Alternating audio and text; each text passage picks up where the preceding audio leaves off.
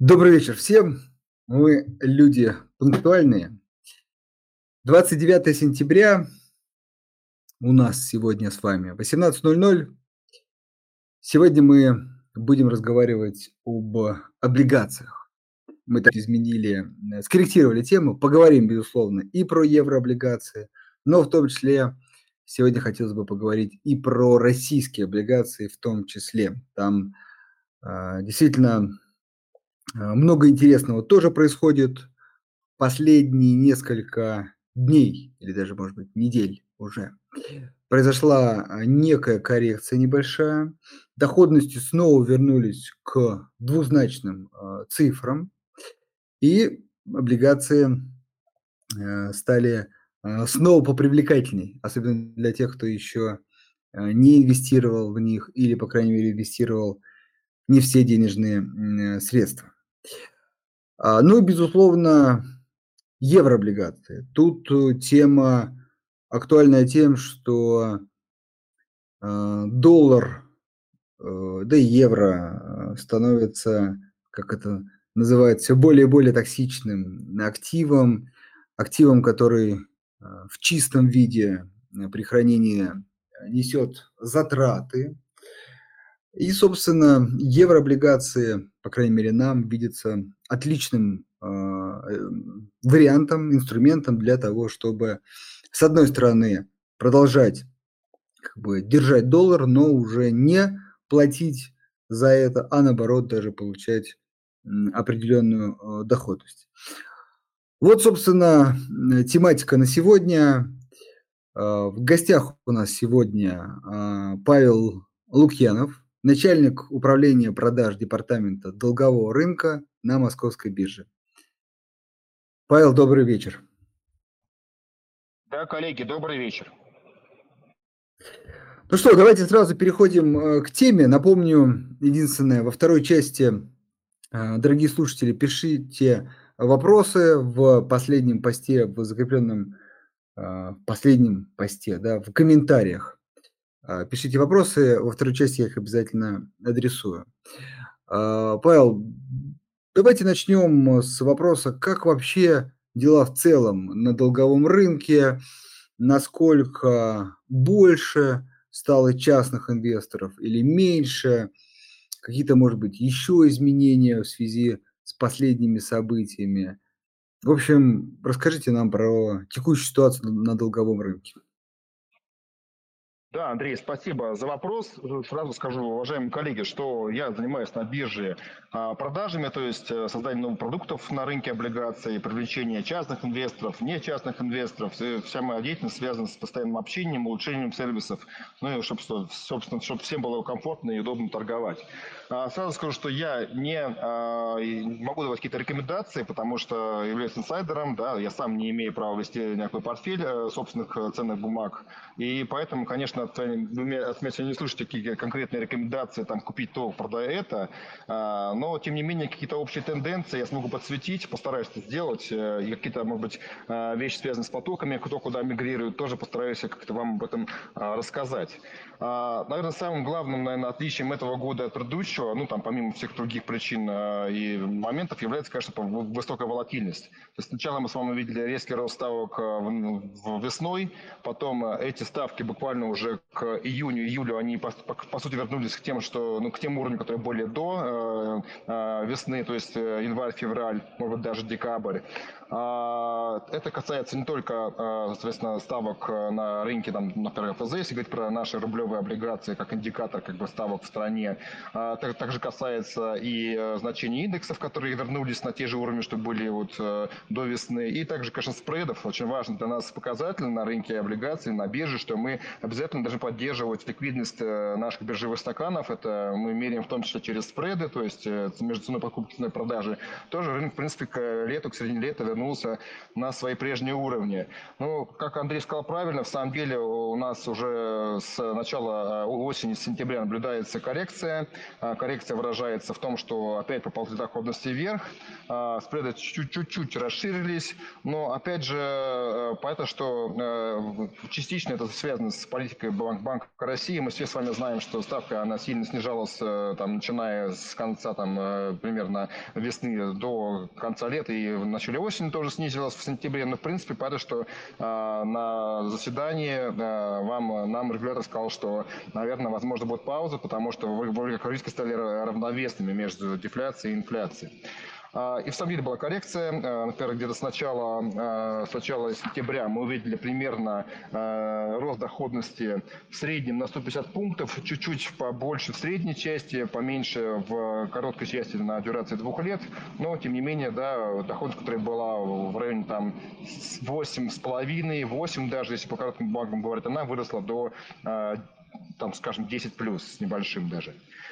На бандах корпоративных, если говорить, опять же, про рублевые облигации, я сейчас скажу позже про валютные, на рублевых облигациях корпоративных у нас был мега взлет такой по размещениям. Понятно, что снижение ставок оно способствовало интересу заходить в эти бумаги, потому что, купив бумаги, условно, там по девятой ставке, которая завтра будет уже восемь с половиной, инвестор легко мог извлечь прибыль из а, роста курса стоимости ценной бумаги.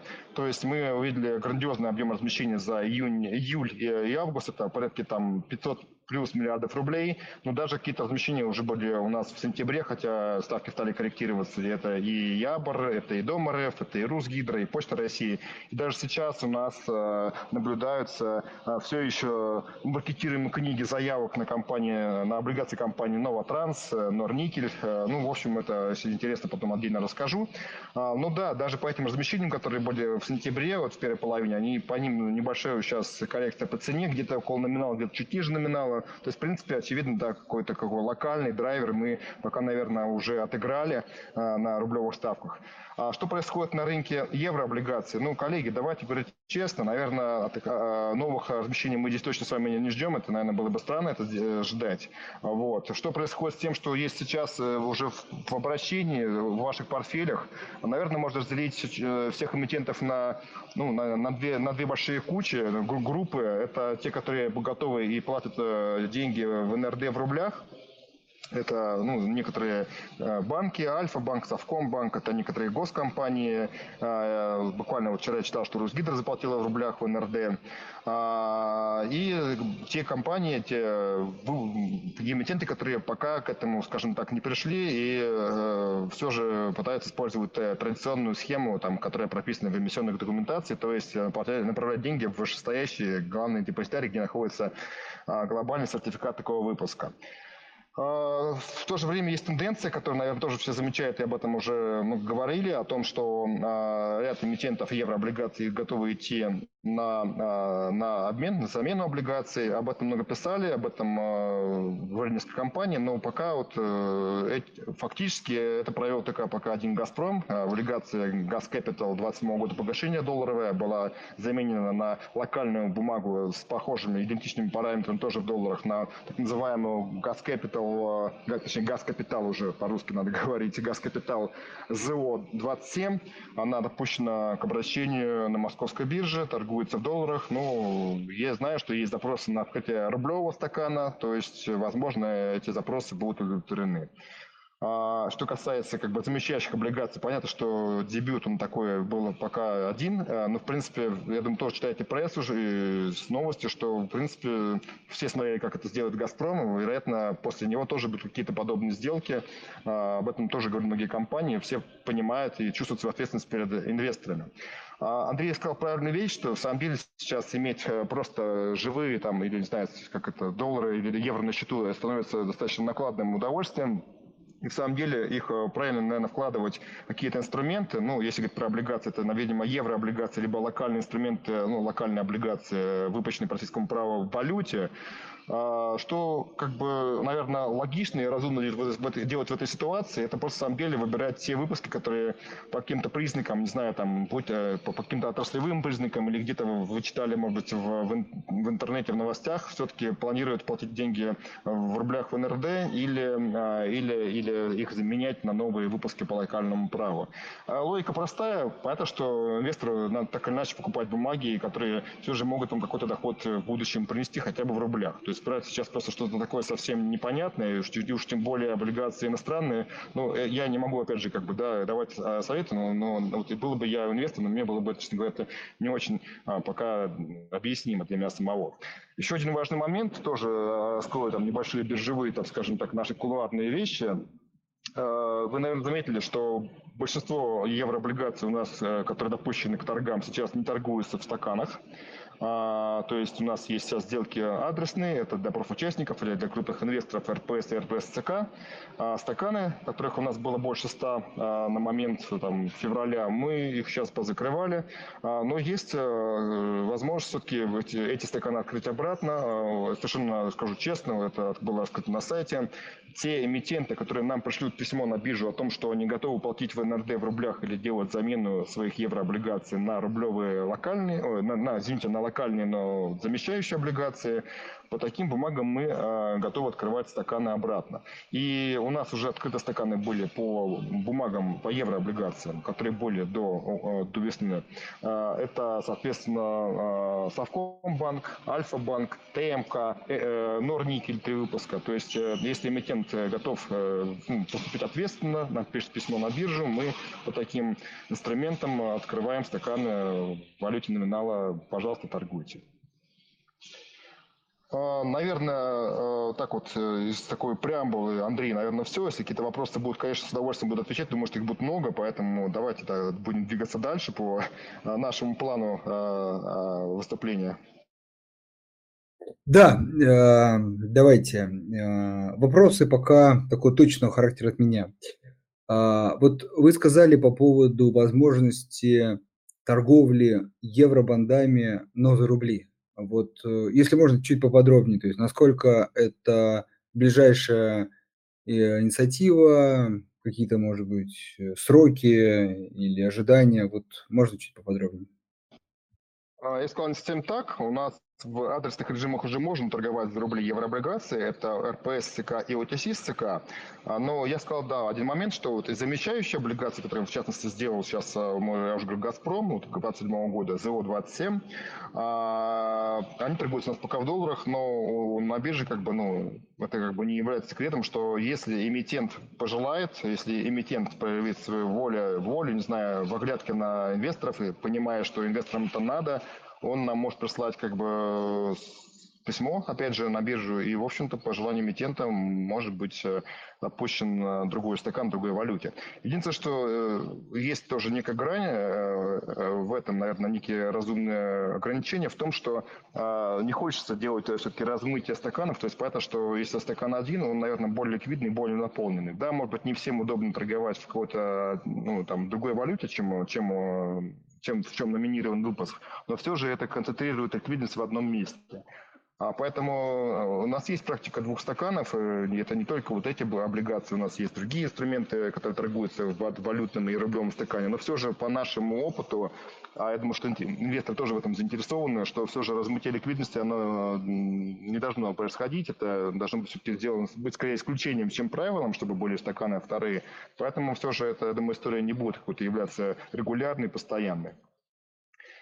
Кстати говоря, хотел добавить еще, если вот, не знаю, мы сейчас будем тему юаней рассматривать или нет, Андрей, тогда тоже -то возвращаю тогда обратно микрофон. Да, конечно, поговорим.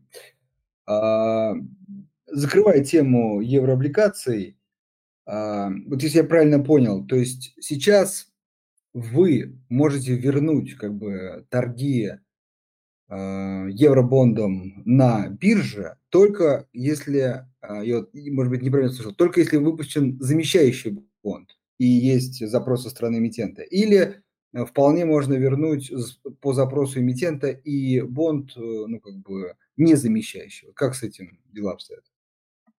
Ну, не совсем так, но я понял, да, может быть, не очень четко объяснил.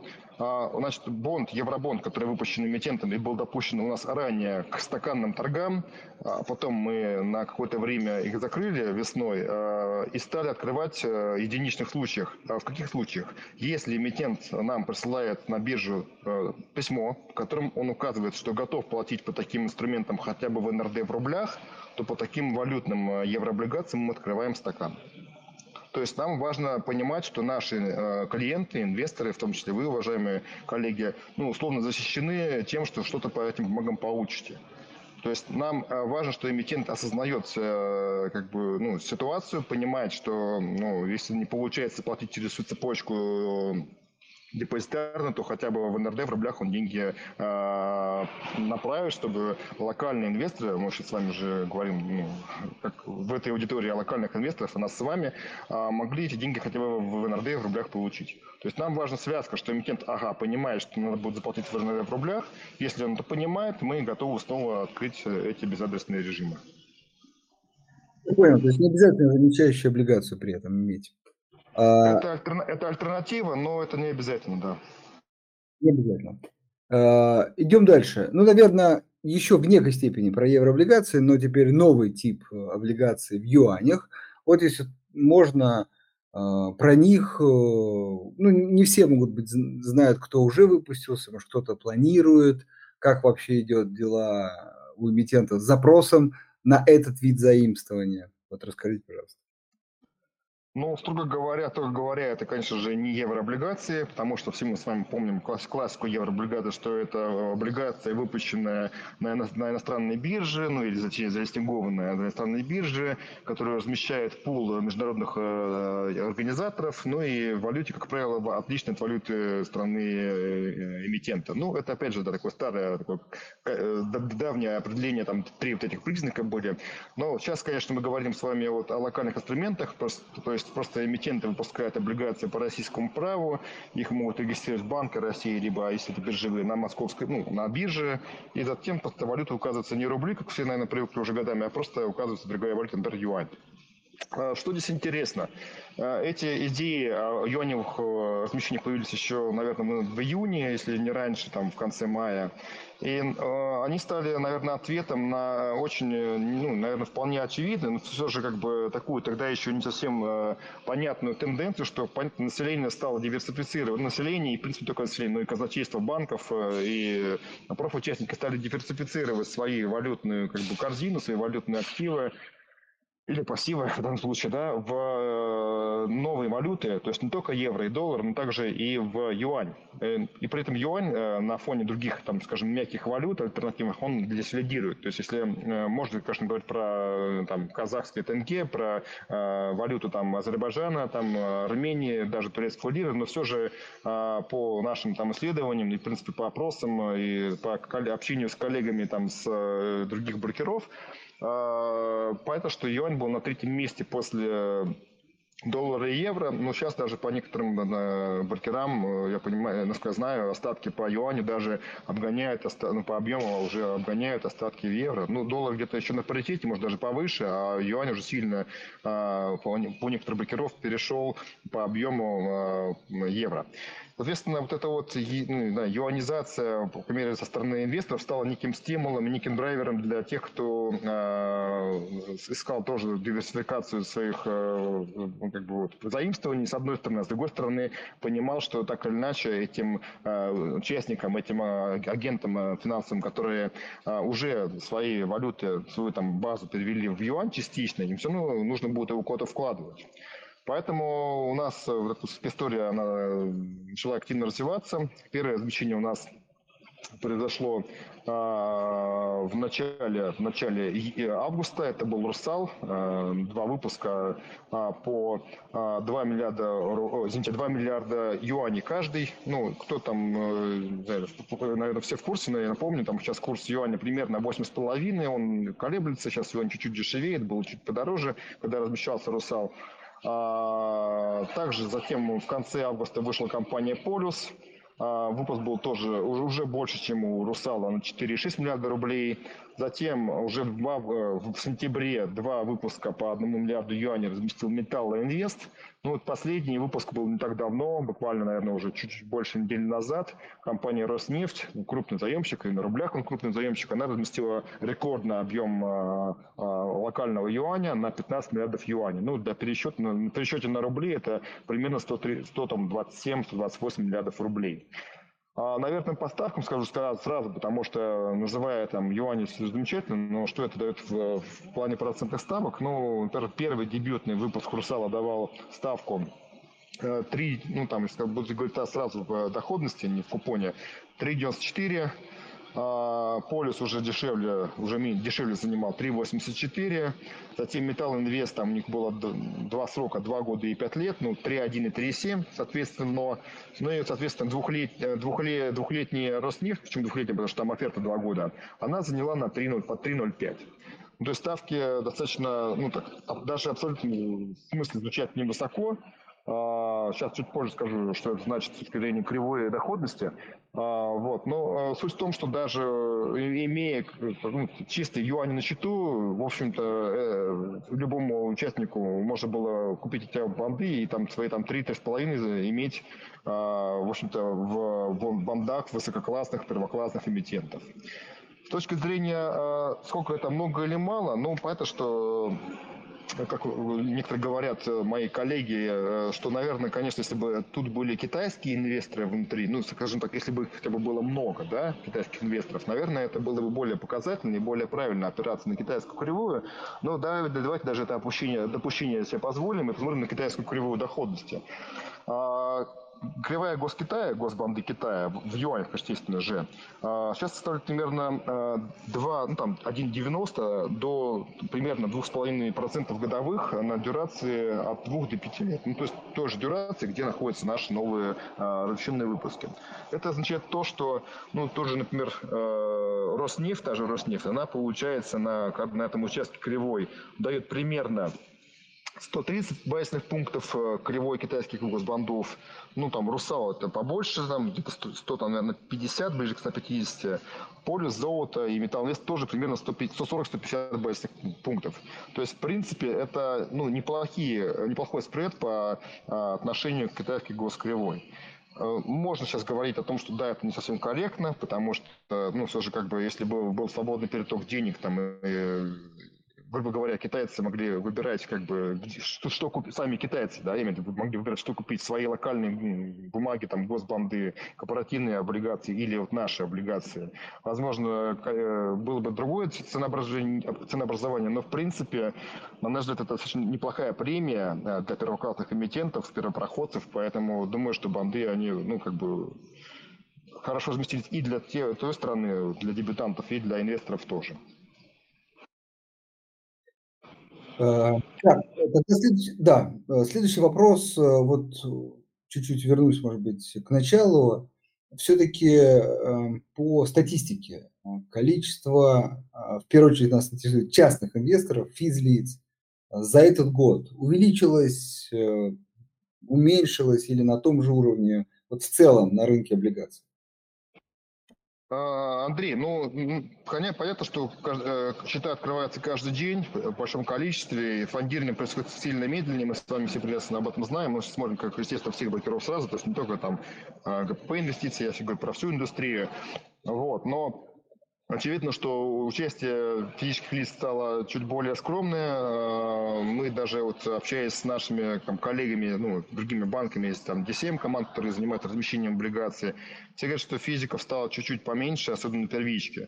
Но, с другой стороны, опять же, конъюнктура имеет э, тоже значение. Многие из нас, ну, наверное, даже я тоже не буду скрывать, когда были предложения по депозиту хорошие в начале там, да, весны, понятно, что э, часть э, своих там, накоплений, населения, оно, очевидно, разместило в эти короткие депозиты. Но они в том деле, что они были именно короткие. То есть там три-шесть месяцев, все с вами знаем, ставки там доходили до двадцати процентов, может, даже где-то у кого-то больше. Вот. Но где-то уже с, наверное, июля и позже мы стали наблюдать возвращение активное э, частных инвесторов на рынок облигаций. Я, не, к сожалению, не видел статистики по евробандам, но не думаю, что было сильное увеличение покупок еврооблигаций. Зато мы сильно заметно видели возвращение инвесторов на частных инвесторов на рынок рублевых облигаций. Мы действительно заходы и в эф зэ, и в корпоративные облигации. Единственное, что, на мой взгляд, пока больше от, от этого возвращения выиграли все-таки надежные инструменты, все-таки, видимо, некий риск как бы авершн, то есть заход в качество, он все-таки, тем не менее, ну, эта тенденция перехода в качество, она, видимо, все-таки имела место быть, потому что часть инвесторов, они все-таки отыграли вот этот вот рост на рынке АФЗ, кто покупал их в конце весны, начале лета. Часть инвесторов, они покупали на первичке инструменты, ну, те, которые, что называется, не побоялись, взяли инструменты, там, облигации рублевые в конце июня, в июле, ну, сейчас имеют, там, ну, по, по, по мере, на, на начало сентября имели по, ну, по три-четыре фигуры сверху. Вот, в принципе, неплохой достаточно был рост и вложение.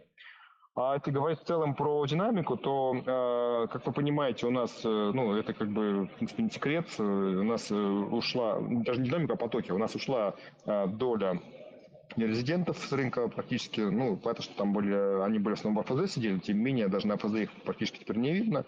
И зато в целом, если говорить про все облигации, там и евробанды, и рублевые АФЗ, и корпоративные, сильно на вторичке выросла доля, доля физлиц. Вот сейчас даже скажу цифру, вот мы тут считали с коллегами, у нас есть разные категории клиентов, мы считаем по, отдельно по физлицам, по, по, по, как бы не, по корпорациям, но не профучастникам, отдельно по профучастникам, это банки и брокеры, отдельно ДУ, ну и, соответственно, все. Вот сейчас доля физических лиц по сравнению с январем-февралем, на, вот сейчас я имею в виду апрель-август, без сентября, выросла примерно в два раза. То есть было одиннадцать процентов доли физлиц, стало двадцать один процент доли физлиц. Я не скажу, сколько это в счетах, в количестве счетов и там, не знаю, в количестве людей, голов, человек, но доля физических лиц сильно выросла. И, очевидно, я это связываю с этой вот волной, которая была на фоне снижения ключевой ставки, когда цены на облигации росли. То есть люди выходили из депозитов потихонечку, присоединялись к этой волне. Ну, в общем-то, где-то, наверное, к концу августа вот, мы видели вот, двадцать один процент в среднем. На вторичке. На, на, на вторичке. Я имею в виду сейчас не сумму это денег, а вот долю от объема торгов.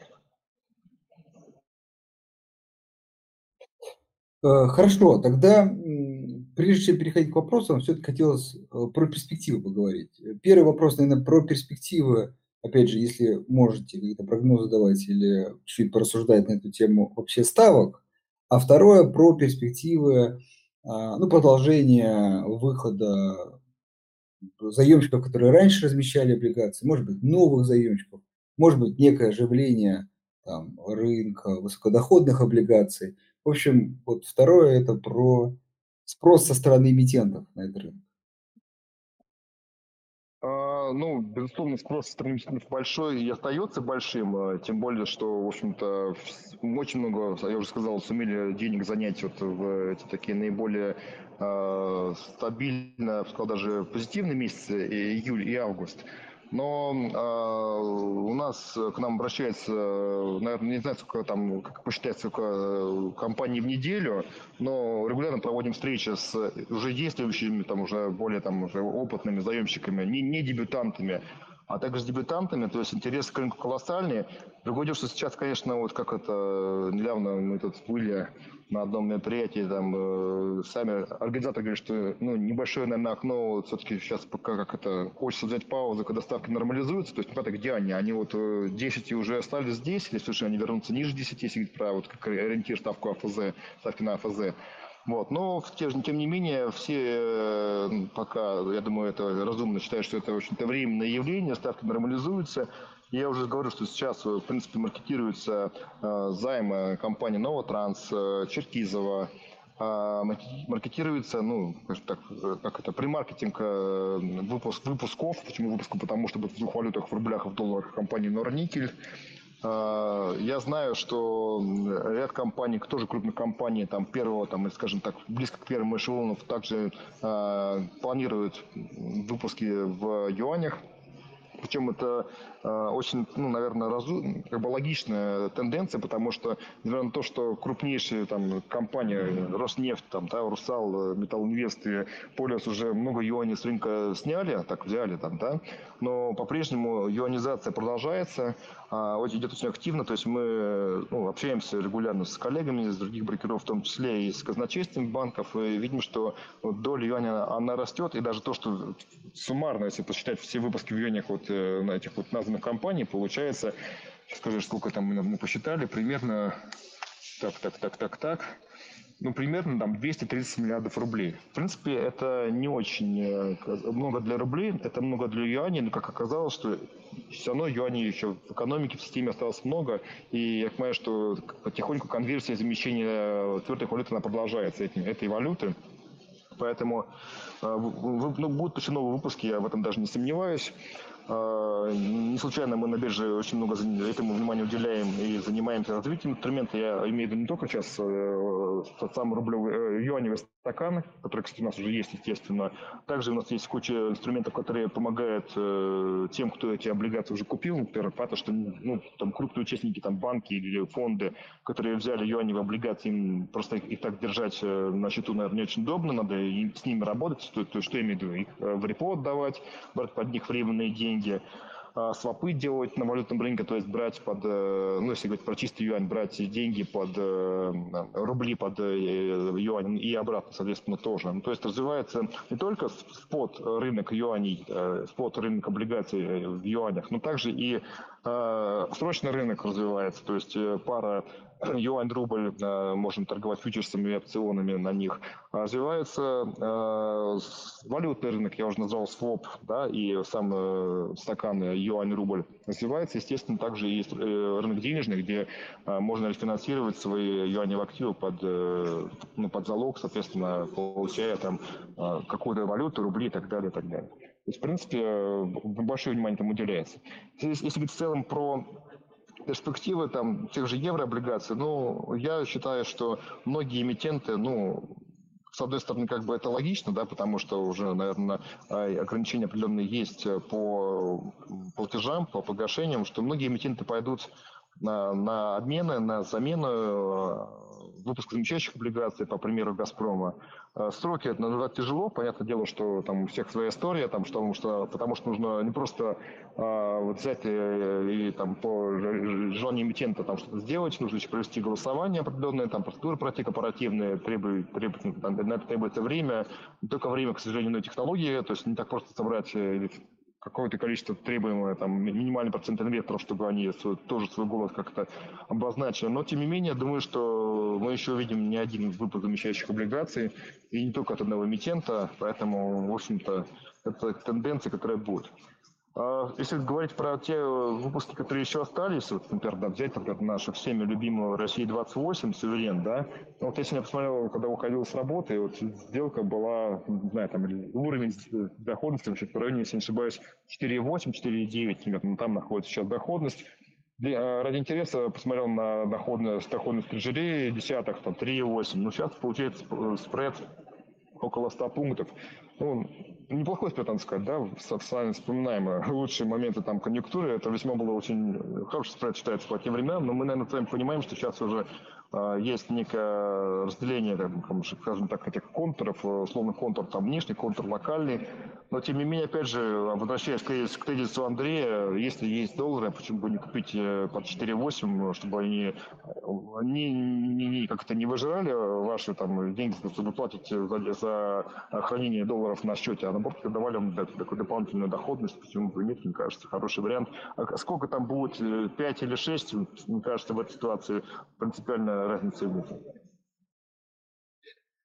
Хорошо. Про, еще раз, если можно, про российские бумаги, в общем, пока, вернее, про доходности. Рынок определяется, да, то есть есть какой-то, скажем так, неопределенность, то ли ЦБ, Центральный банк будет, скажем так, оставаться на текущем уровне, то ли даже уже начинаются мысли о возможном повышении. Правильно?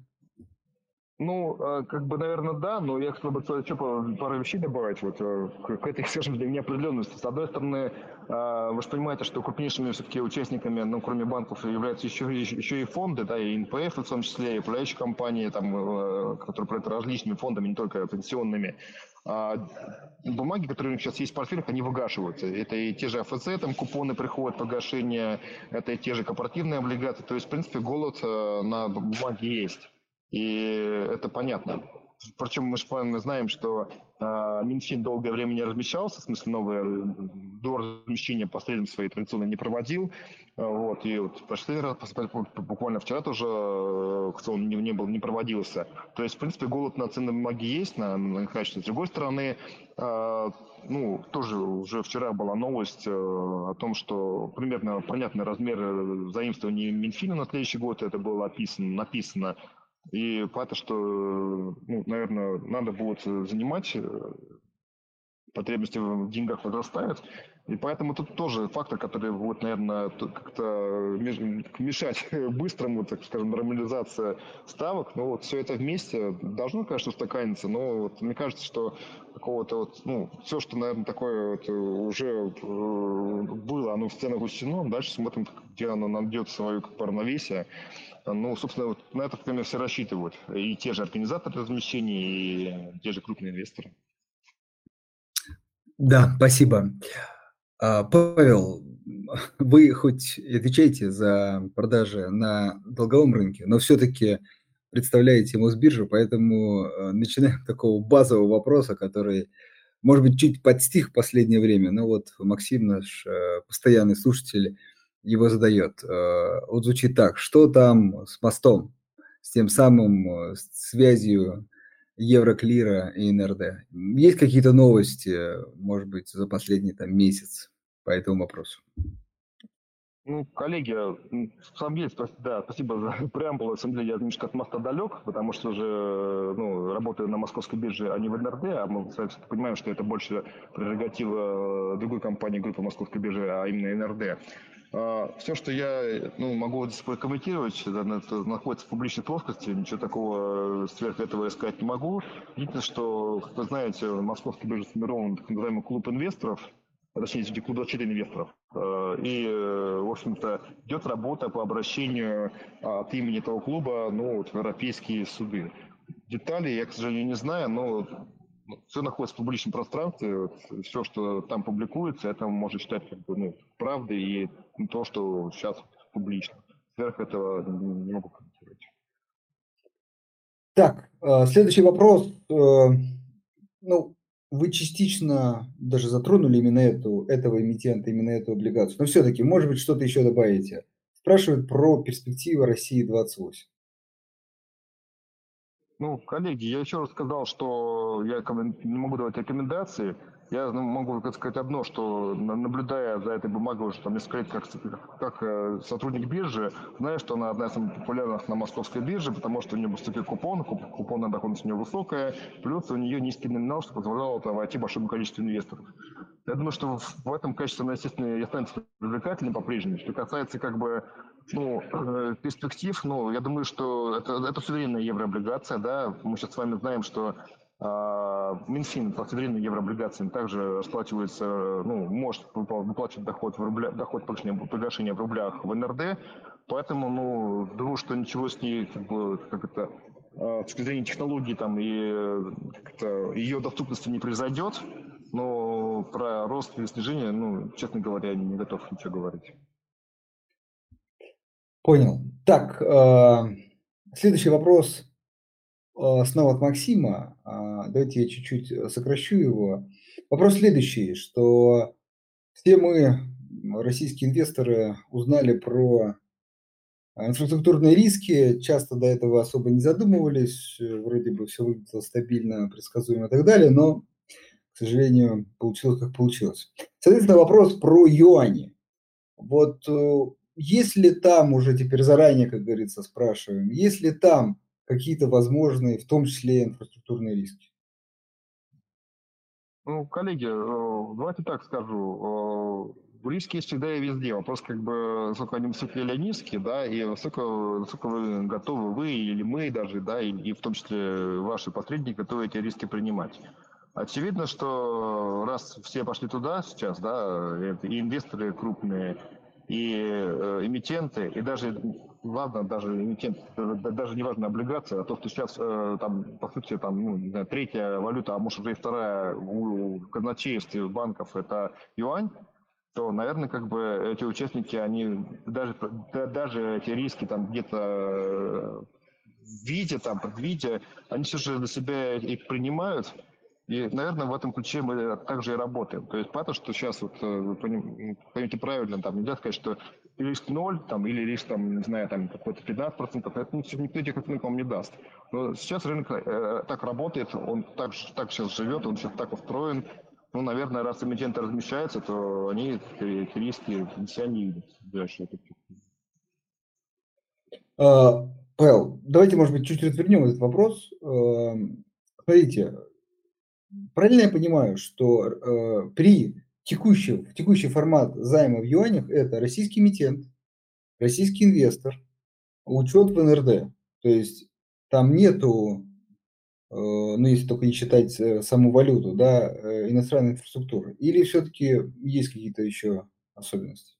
Да, да, если правильно говорите, именно так оно и есть. Это абсолютно локальная облигация с хранением э, глобального сертификата в эн эр дэ.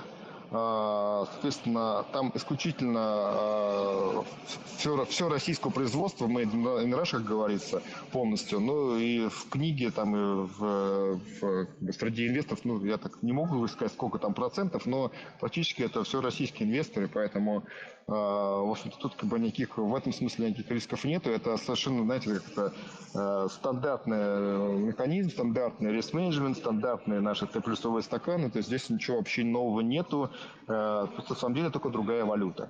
Причем надо напомнить коллегам, ну, может быть, я думаю, знают, но еще раз скажу, что, в принципе, у нас уже и до вот этого вот всего, всей этой новизны нового, нового рынка, нового формата рынка, у нас и ранее были а, валютные инструменты, но по локальному праву. То есть это были выпуски, не знаю, там, компании, Сбербанк, Металлоинвест, вот, это, это не евро, не еврооблигации, а, извините, Металлоинвест. Это не еврооблигации, но они были номинированы в долларах. У Россельхозбанка. Это не реклама, я просто пытаюсь вспомнить, их не так много, поэтому называю какие-то отдельные выпуски.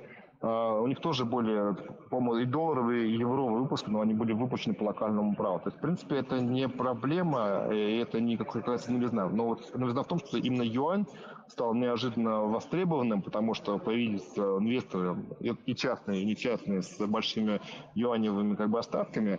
Вот поэтому юань сейчас, собственно говоря, стал таким, что ли, ноу-хау, я не знаю, даже не ноу-хау, а таким, что ли, новой модой, там, хайпом, если хотите. Вот, собственно, и все. А так инструмент абсолютно понятный, локальный, э, то есть эмитент прямо вот тот самый, который указан, там, а не какая-то там дочка там, или там какая-то там эс пи ви-шка. Поэтому тут как бы в этом смысле рисков нет. Так, э... коллеги, некоторые вопросы пропускаю, либо отвечали, либо, ну, Максим у нас всегда, так сказать, задает острые вопросы. Я к тому, что там по поводу совсем там рисков э, э, э, так сказать, пока, по крайней мере, далеких, давайте пока не будем об этом говорить, тут разобраться бы с текущими. Так, э, про вэ дэ о вопрос от Максима. Ну, может быть, если можно, Павел, пару слов. Есть ли спрос? Наверное, наверное, как сказать, запрос со стороны эмитентов, думаю, присутствует, хотя, может быть, и нет, прокомментируйте. Меня больше интересует спрос со стороны инвесторов. Есть, да. Нет, насколько да, ослаб он? Да, Андрей, вопрос понятен, поэтому что эмитенты всегда готовы заниматься, особенно небольшие, для кого-то это сейчас стало даже в полном смысле способом выживания, там, дайте, потому что ряд эмитентов выпускали выпусков, теперь надо их как-то рефинансировать. Но если говорить серьезно, то я, честно говоря, вот, в своей деятельности очень глубоко не погружаюсь в вэ дэ о, потому что, во-первых, это они небольшие, их много, они, как правило, там названия даже уже не успеваешь смотреть все.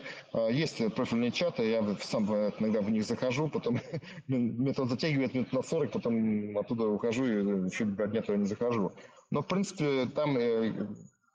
Ситуация, я так понимаю, сейчас не самая хорошая, потому что по ряду эмитентов наступили там, не знаю, дефолты по купонам или даже по погашениям.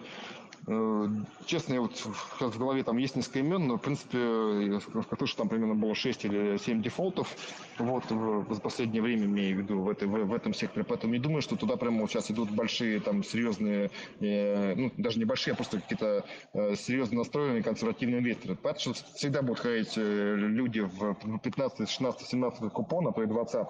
Но человек разумный, да, там либо компания функционирует очень хорошо, либо понимаешь, что там, условно, там маленький процент портфеля, ну, наверное, можете позволить в эти бумаги направить.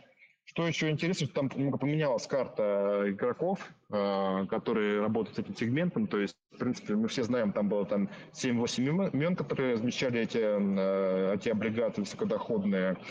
Сейчас их стало меньше, и часть поменяли название, часть, не знаю, там перешли в другой формат, кто-то ушел вообще с этого рынка. Вот, поэтому, ну, а при этом, при этом другая, поэтому больше игроков там не стало. То есть, на мой взгляд, сейчас сегмент переживает не самый, там, скажем, сильный свой э, момент развития. Но, возможно, опять же, это должно пройти время, нормализоваться, нормализоваться ставки на первом, втором эшелонах, потому что как это обычно бывает, когда ставки по первому, второму уже низкие, неинтересные, сопоставимые там, условно, там, с небольшим спредом депозита уже обычно идут в третий эшелон, там, третий и далее ниже эшелон. Но сейчас даже не только ВДО, но, в принципе, даже третий эшелон, он особо на рынке не заметен, вполне размещение. Я думаю, действительно, ни для кого не секрет, что все-таки кризис – это не время высокодоходных облигаций. Не в том плане, что не надо покупать как рекомендация, а в том, что как раз они, безусловно, и страдают в большей степени от этих событий. Но, с другой стороны, в некризисные времена или межкризисные времена они радуют своих инвесторов большими купонами. Собственно, это и есть риск этих облигаций. Ну, мы а, же сами знаем, что, да. Добавлю, позвольте пару слов, что, ну, наверное, тут сложно скрывать, что зачастую эмитенты ВДО приходят на рынок не потому, что как бы вот им хочется именно облигаций, потому что по каким-то причинам, там, допустим, банковское кредитование им кажется либо дорогим, либо даже уже недоступным, потому что есть залоги, да, понятно, что они могут уже, долго масса базы может уже быть там практически обескровлена, поэтому э, есть, конечно, дебютанты там на ВДО, которые в самом деле вот хочется хотят сделать публичный инструмент, им это нужно, у них планы развития, и такие примеры мы тоже знаем. Но и были случаи, когда, в общем-то, в смысле от безысходности, потому что, в общем-то, получить деньги в кредитовании не получалось. Я не, опять же, без имен, просто такое тоже случаи бывают, и надо это понимать, что к вам приходят эмитенты, которые практически под какое-то, наверное, с точки зрения там, финансового, там, финансового анализа, неэффективную ставку для себя готовы занимать деньги. Понятно, да, то есть это уже когда вопрос выживания. Или-или. Так, Михаил спрашивает, ну, частично мы там про ФЗ мы комментировали, действительно, вот про застройщиков, например, Самолет, и у нас в эфире был, и... Компания такая быстро растущая, даже с учетом текущих ограничений. И при этом э, доходности вполне э, такие приятные для инвестора. В общем, про застройщиков как класс. Что-то можете добавить такого особенного? Коллеги, ну я честно помню, что я в кинеаналитик, когда очень давно им был, но сейчас просто не хватит времени смотреть на все выпуски, тут скорее, как бы, знаете, пан или пропал. Дефолт, я на это смотрю, если все выросло, я тоже смотрю. А так, честно говоря, прямо уже вот за каждым выпуском не получается. Но скажу, что ну, строители всегда были под особым вниманием у всех аналитиков, всегда это, например, такой тяжелый челлендж у тех же банков, когда они открывают какие-то лимиты на эти компании. Стройка – это всегда длинный цикл, да, это всегда зависимость там и от э, сырья соответствующего, там, и от рабочей силы, и мигра... ну, там, в смысле, динамики рабочей силы, и от, может быть, даже отношений с властью, с правительством там, в тех или иных регионах или там, в столице, смотря где застройщик проводит свою, э, свою деятельность. Но, опять же, это важный сегмент эконом или не эконом и так далее, и так далее. Если говорить про самолеты, да, добавлю пару слов. Это было, сам очень красивое размещение, была даже презентация, там присутствовал в качестве гостя, там выступали первые лица компании.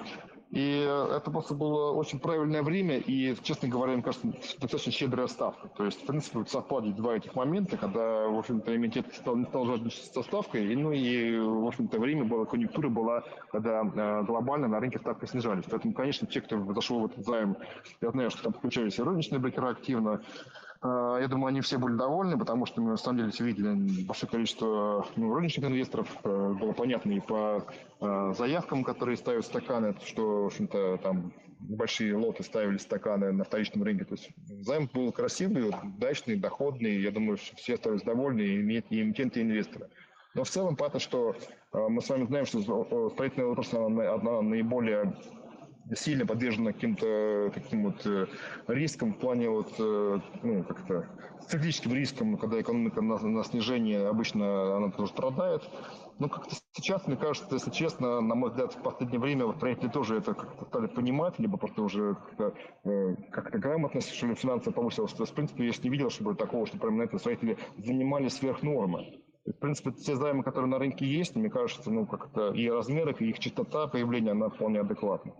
Про ВДО, опять же, не скажу. Я знаю, что там тоже есть компании строительной отрасли, но если говорить про крупные компании, там как-то вот такой вроде, как бы, как это, овер, овер, такого дептнес мы не наблюдали, на мой взгляд, такого нет.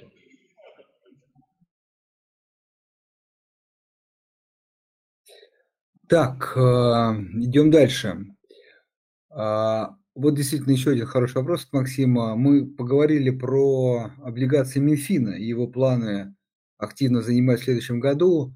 Если можно что-нибудь про муниципальных заемщиков, муниципальные облигации, какие у них планы, если вы в курсе?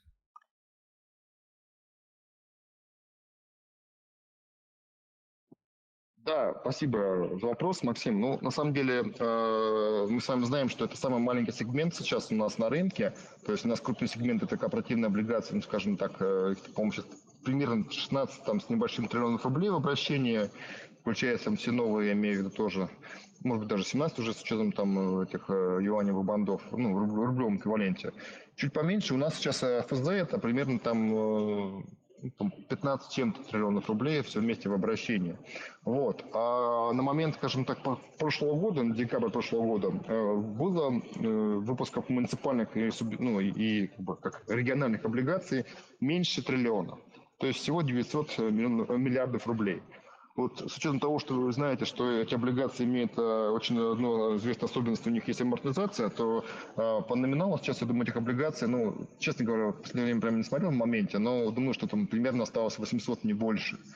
И по планам, по планам, думаю, что сейчас все-таки бюджетные кредиты, они будут для этих ну, образований муниципальных или вот федеральных, они будут дешевле обходиться, чем выход на публичный рынок. Ну, то есть есть у нас крупные операторы на рынке, которые занимаются именно выпуском и организацией, организацией региональных облигаций, там пять-шесть банков, которые этим активно занимаются. Все они как один говорят, что, говорят, что в принципе сейчас ставки на рынке выше, чем взять бюджетный кредит. Поэтому думаю, что ну, может быть, будет два-три выпуска, но они, в общем-то, будут так, некий индикатив, там, некое обозначение некого присутствия на рынке, но не какое-то, ну, не развитие и не значительное увеличение этого сегмента в целом по сравнению с... Так, э, э, следующий вопрос, опять же, да, вы сказали, что... Есть группа компаний э, Мосбиржи, есть компании Мосбиржи, но все-таки э, вопрос теперь про эн ка цэ.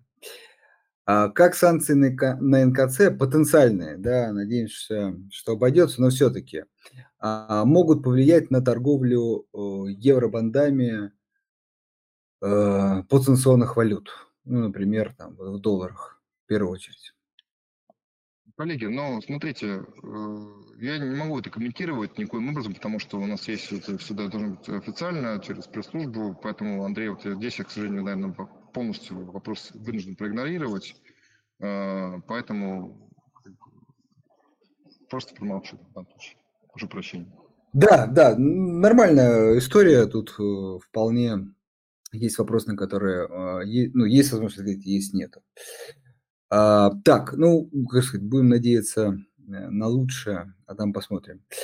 А, ну что, мы на самом деле э, достигли, достигли, так сказать, вернее, давайте так, поотвечали на все вопросы. А, что еще можно обсудить? У нас есть пару минут. Ну, смотрите, про э, перспективы вы рассказали. А, знаете, наверное... Я хочу добавить одну да. вещь, Андрей, которую я не сказал, про еврооблигации. А, не знаю, как бы это как бы, в каком смысле реклама нашего продукта, но я думаю, что это не то, что реклама, это же как бы мы не то, что как-то что-то неправильно рекламируем. Дело в том, что а, у нас сейчас, на самом деле, мало стаканов еврооблигаций открыто, да, мы об этом уже говорили, что либо мы получаем письмо от эмитента, а, либо мы стакан не открываем.